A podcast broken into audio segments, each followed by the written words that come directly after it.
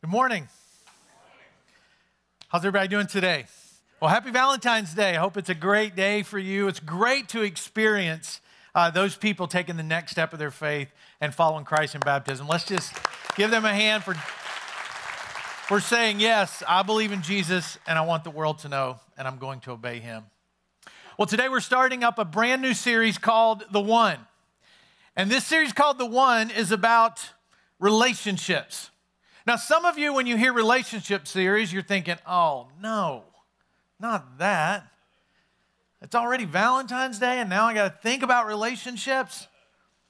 But the reality is, how much of our life is spent searching for the one, praying for the one, hoping for the one, finding them, being with them, getting rid of them, maybe in your case.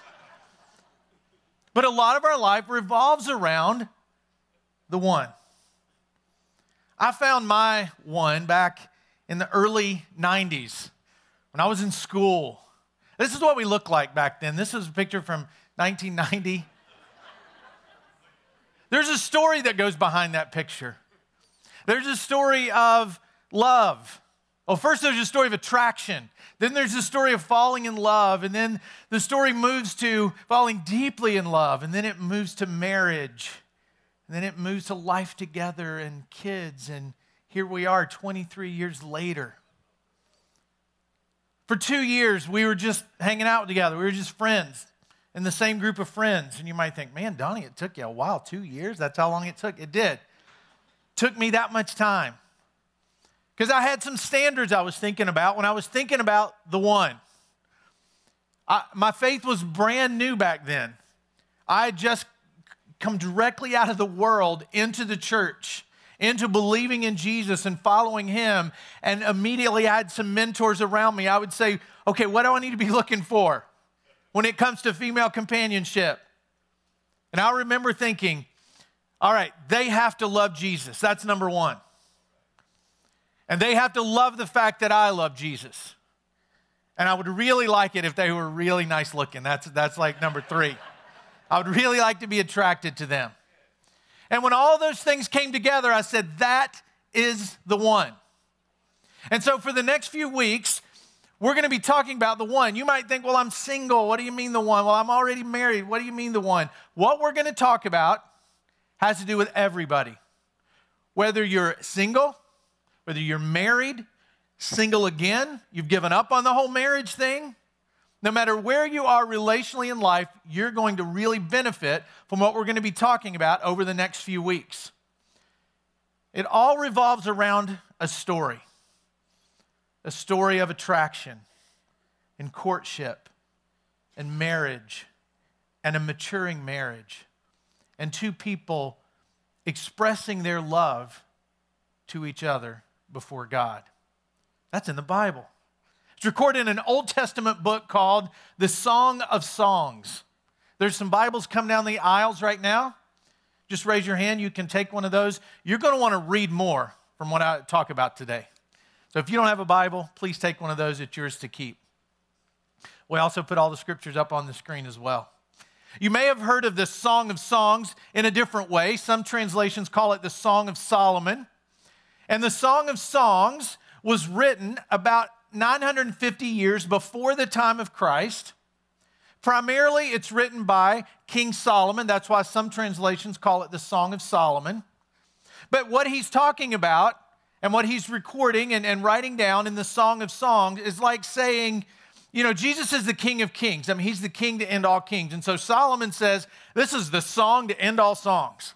This is like the best song, and they're really songs and poetry of two people expressing their love to each other. Solomon also wrote some other books called the wisdom books. He wrote the book, uh, most of the Proverbs.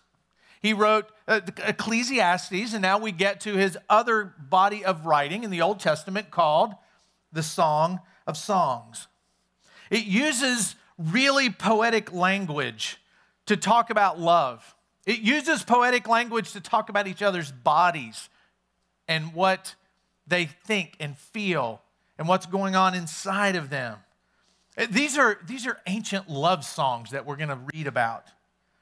And they're so much more valuable than, you know, all about that bass. You know, they just use, they use words that describe how they feel about each other and some of their thoughts and even fantasies about each other. This is in the Bible. You're like, okay, stop. I want to read this book.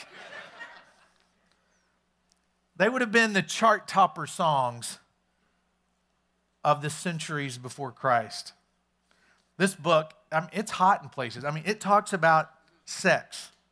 It does. By the way, this message is definitely PG 13. So if your kids aren't Life Point kids, you're going to want to do that now unless you just want to go ahead and have a talk on the way home today. the Bible talks about sex. This week is not all about that, but one of the weeks in this message, I'm not going to tell you which one, so you got to be here for every week. We're talking specifically about what does the Bible have to say about sex? Because God has a lot of advice about things, sex and money and the way we live our life. He didn't just say, you know, treat sex like a grenade and hand it to us and say, all right, deal with it, figure it out. He, God gave us all the equipment and He gave us the instructions on how to use it. And that's what we're going to be talking about in some of this series. You're definitely going to be coming back now. This book is so uh, it, it gets so specific in places that in history, Jewish boys were not allowed to read this book because it talks so specific about the relationship between a man and a woman. Can you imagine knocking on your 14 year old's door? Hey, what do you do? Are you reading the Bible in there? Are you reading that book again? Stop that. It gets that specific. It comes from different perspectives. Solomon speaks, Mrs. Solomon speaks, their friends speak into their relationship. And all of that is recorded in poetic language for us to learn from. If this were made into a movie today, it would definitely be rated R. So I could stop now and you're like, okay, honey, we haven't read the Bible enough. we, need to, we need to go home and we need to read the Bible. But it truly is a story of love and courtship and marriage. But it doesn't start with talking about sex, it starts talking about something much deeper than that. See, what he's about to talk about and his wife are about to share with each other, maybe they were looking into the past and remembering it. Maybe it was in real time, but they're both talking about the beginnings of their relationship. They're both talking about what it was like to realize he's the one, she's the one.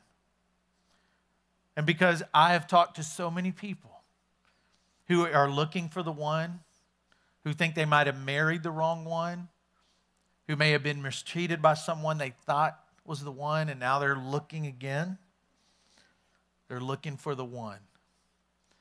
And this book, over the next few weeks, is going to help us know what that search should look like. So, if we're looking for the one, we have to start where? With us. Not on the search, we have to start in here. We have to start with being the one.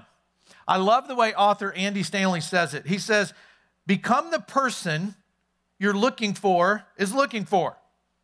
In other words, you're not going to find the right one until you become the right one and become the person that someone is looking for is looking for. So today's about being the one.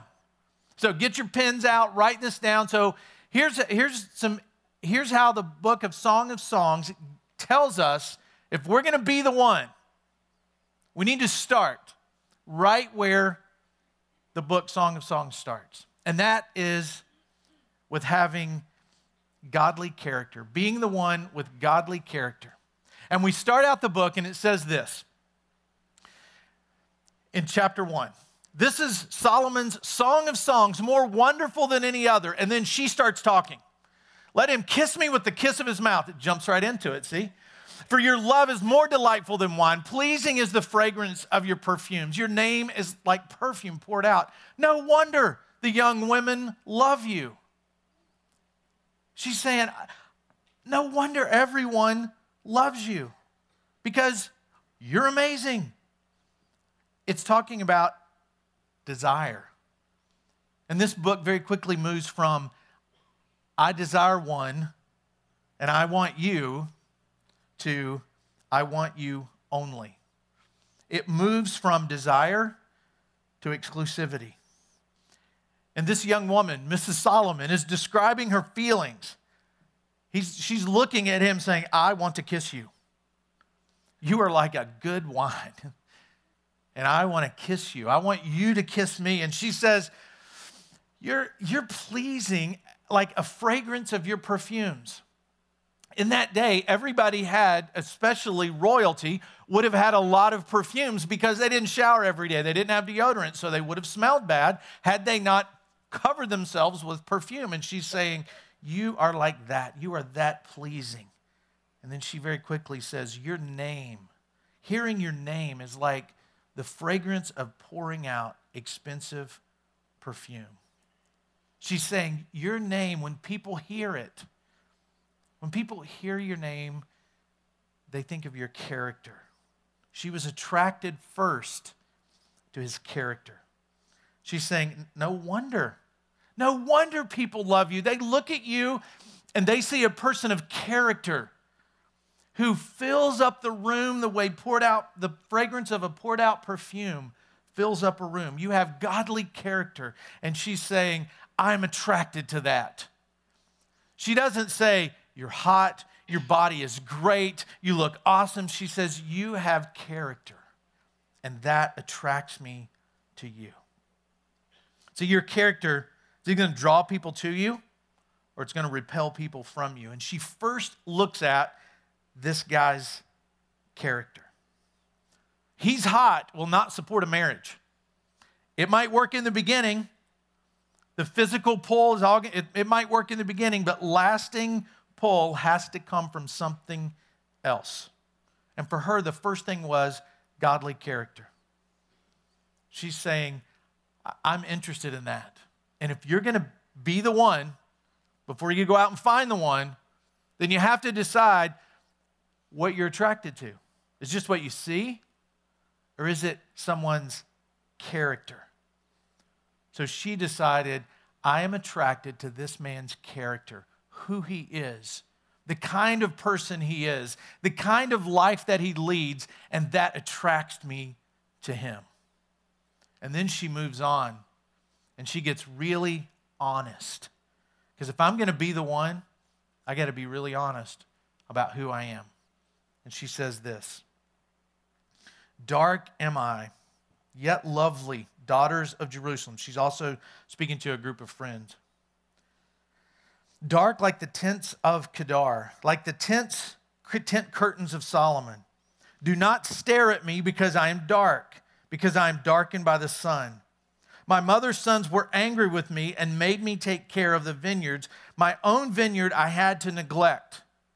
Now, she's talking about not race when she talked about her dark skin. She's talking about, I've been out in the sun. My skin is darkened, it's weathered. And in that day, it meant she was just a working class girl, that she was not royalty.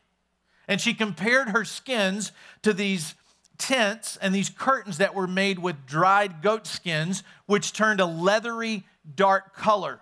And she's saying, That's who I am. I'm just a working class girl. Now, that's hard for us to understand because we think when somebody's tan, when they're ripped, when they got muscles, guys, when you're looking at muscular, fit girls with really nice physique, or the other way around, girls, you're looking at guys like that and you think, wow, look at that bronze body. Look at that. Look at the way those muscles are formed.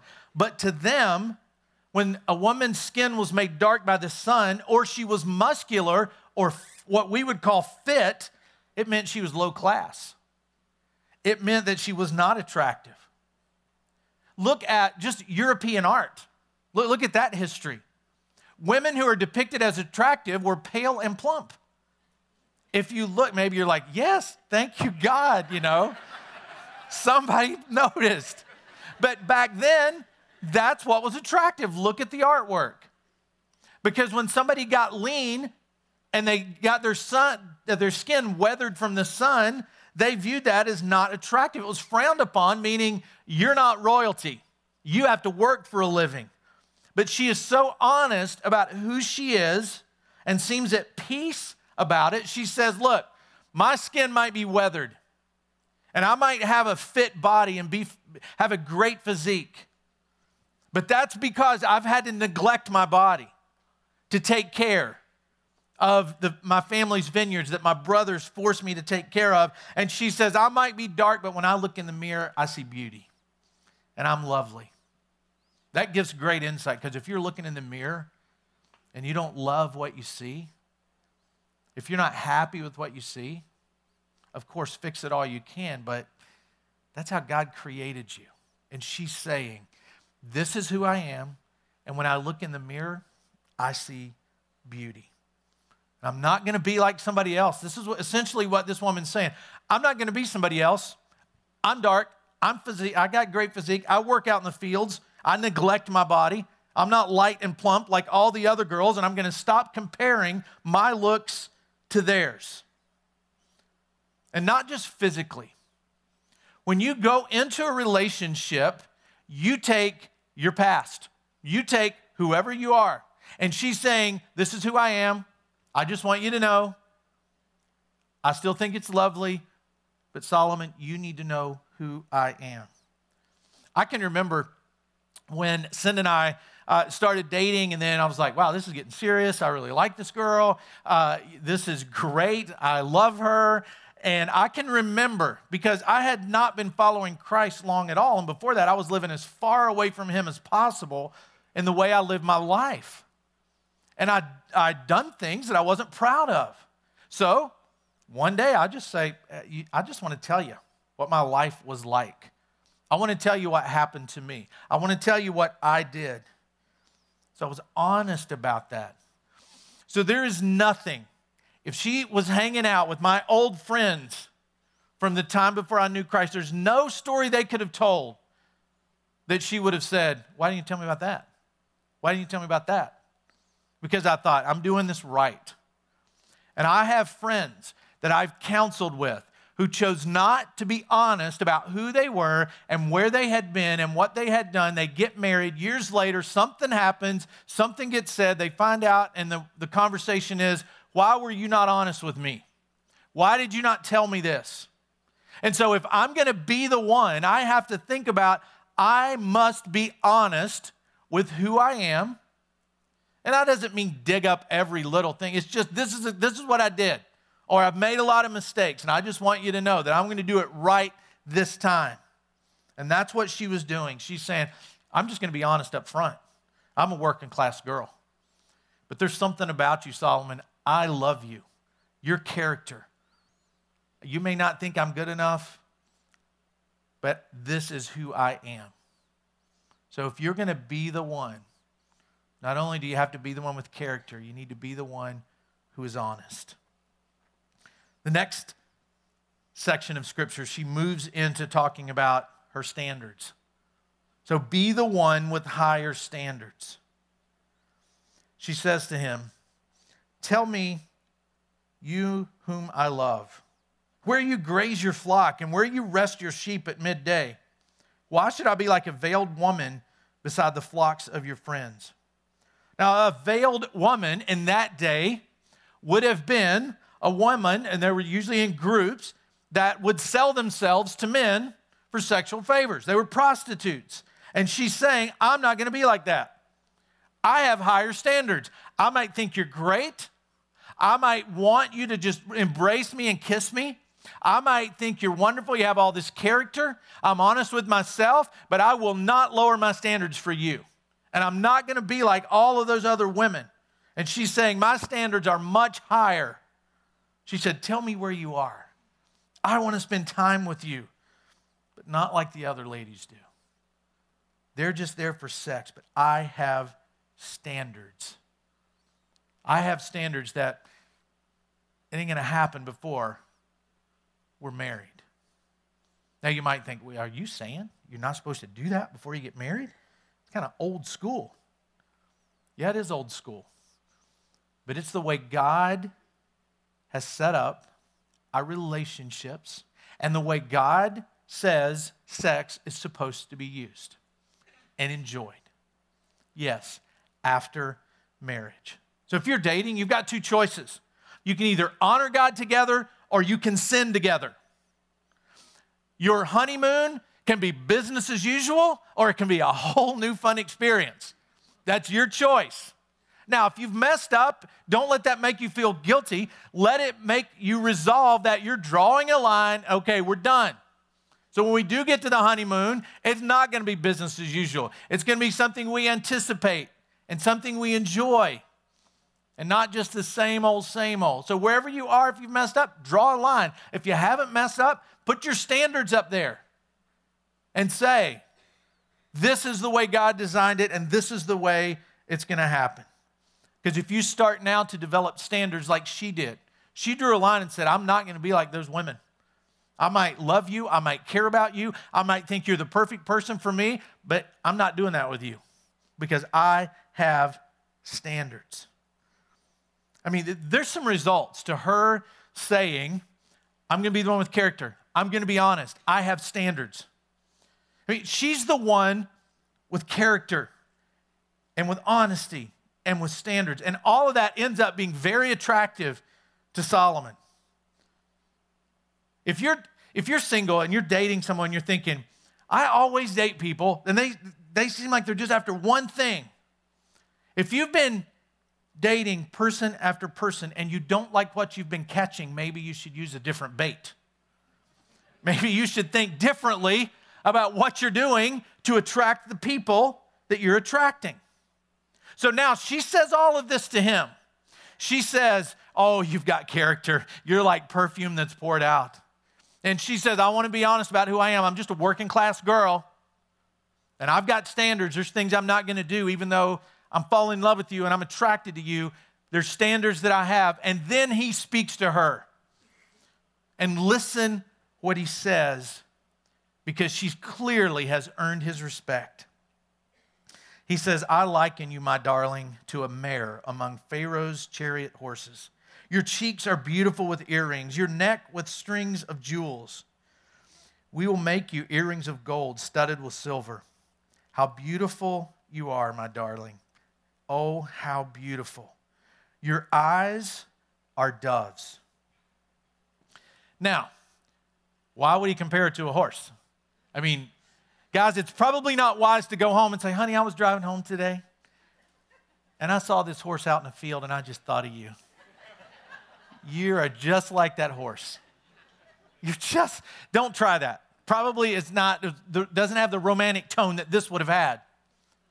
What he was saying to her is, You are like Pharaoh's horses. Pharaoh's horses were strong, Pharaoh's horses were out in front. Pharaoh's horses were these stern horses that were probably white. Just Google the painting Pharaoh's horses, they're white.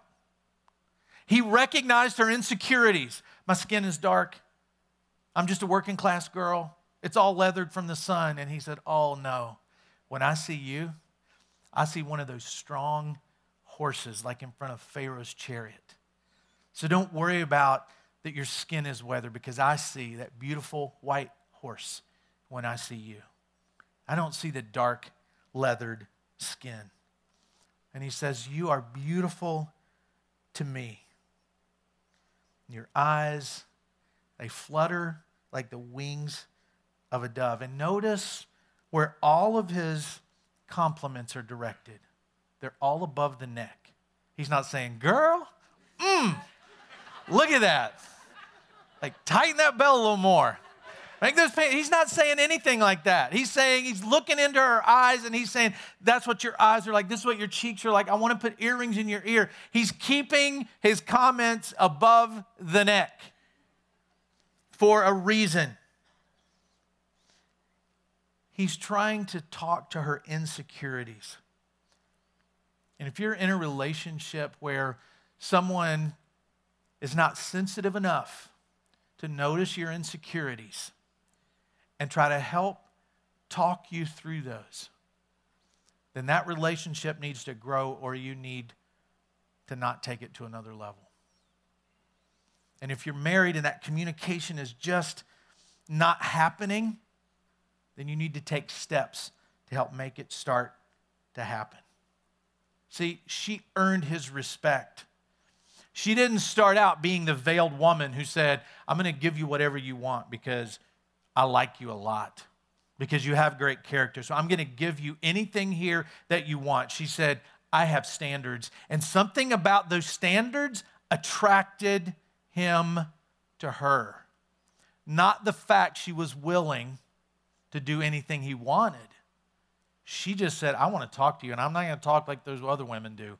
I just want to get to know you. I want to talk to you. He was attracted to her standards more than her being permissive with her body with him could have ever attracted him. And he immediately started to help her through her insecurities.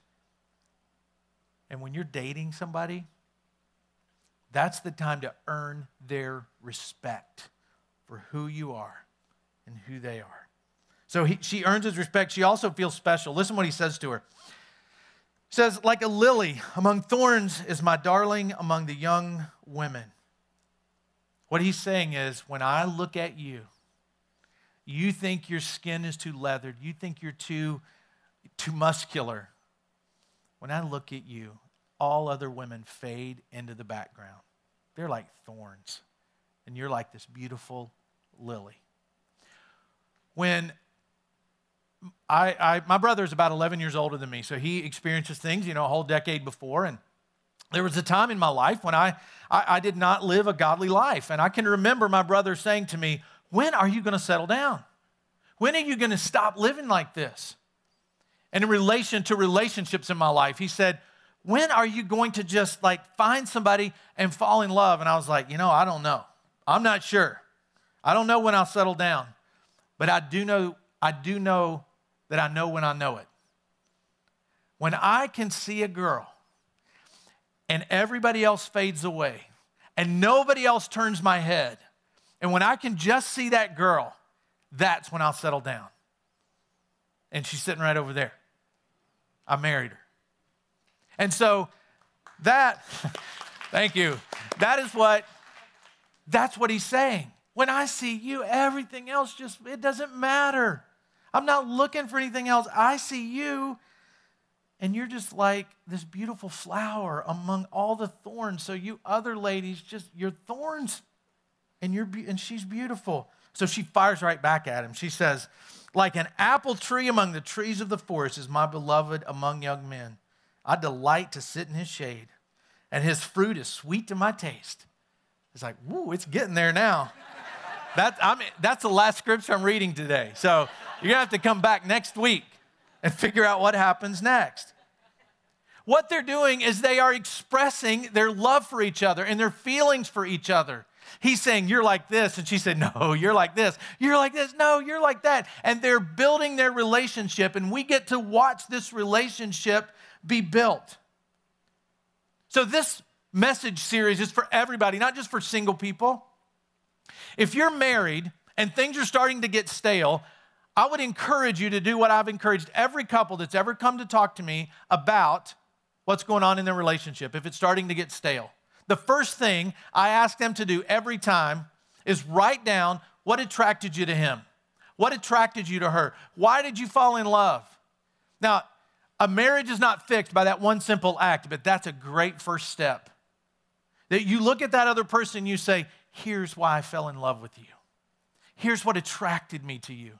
Here's what made here's what made me so interested in you and you both say that to each other. That might fix a lot, but it can definitely start to maybe crack the wall that's been built up maybe over years. So if I'm ever going to find the one, I got to start with being the one. And is there one person out there with whom you'll lock eyes with and everything's going to be wonderful? Maybe. But there's not just one person out there because what if you miss them? You've messed up the world's formula. It's not just one person you should be looking for, it's a type of person. So, what type of person do you want to give your life to on this earth? That's what you need to be thinking about. And you don't start with looking for them, you start with being the one. Deciding that you're going to be the one before you find the one, it'll keep you from marrying the wrong person. It'll keep you from being in abusive relationship after abusive relationship. It'll bring a lot more joy to the relationships that you have. The fact is, anytime two people come together in any kind of a relationship, there is going to be conflict. It's going to be difficult at times.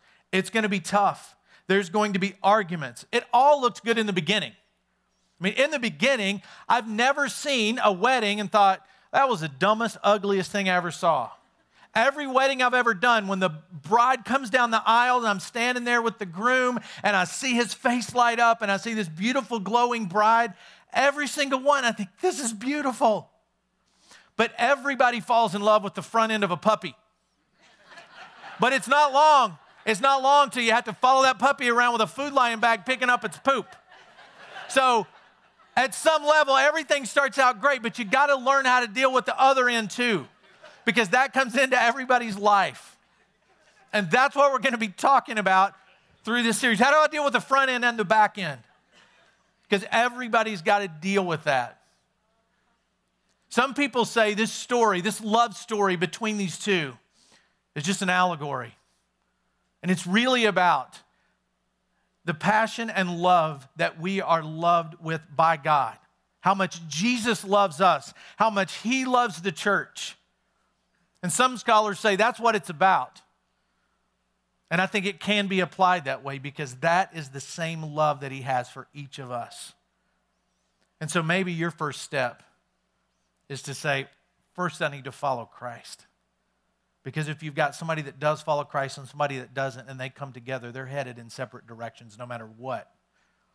So, what if for you the first step is, I'm going to believe that Jesus is who he says he is, and I'm going to take that step. I'm going to follow him. Maybe that's the step you need to take today. Let's pray. God, thank you for this challenging verses, these challenging verses from the Old Testament. And God, as we explore these two people expressing their love for each other, may it make our relationship stronger. May it make those, those who are single resolve to be the one with character and honesty and standards. And God, for those that think that maybe marriage is never going to happen for them, may you fill them with confidence in knowing that following you first will lead to peace with their circumstances and answers for what's next. And I pray this in Jesus' name. Amen.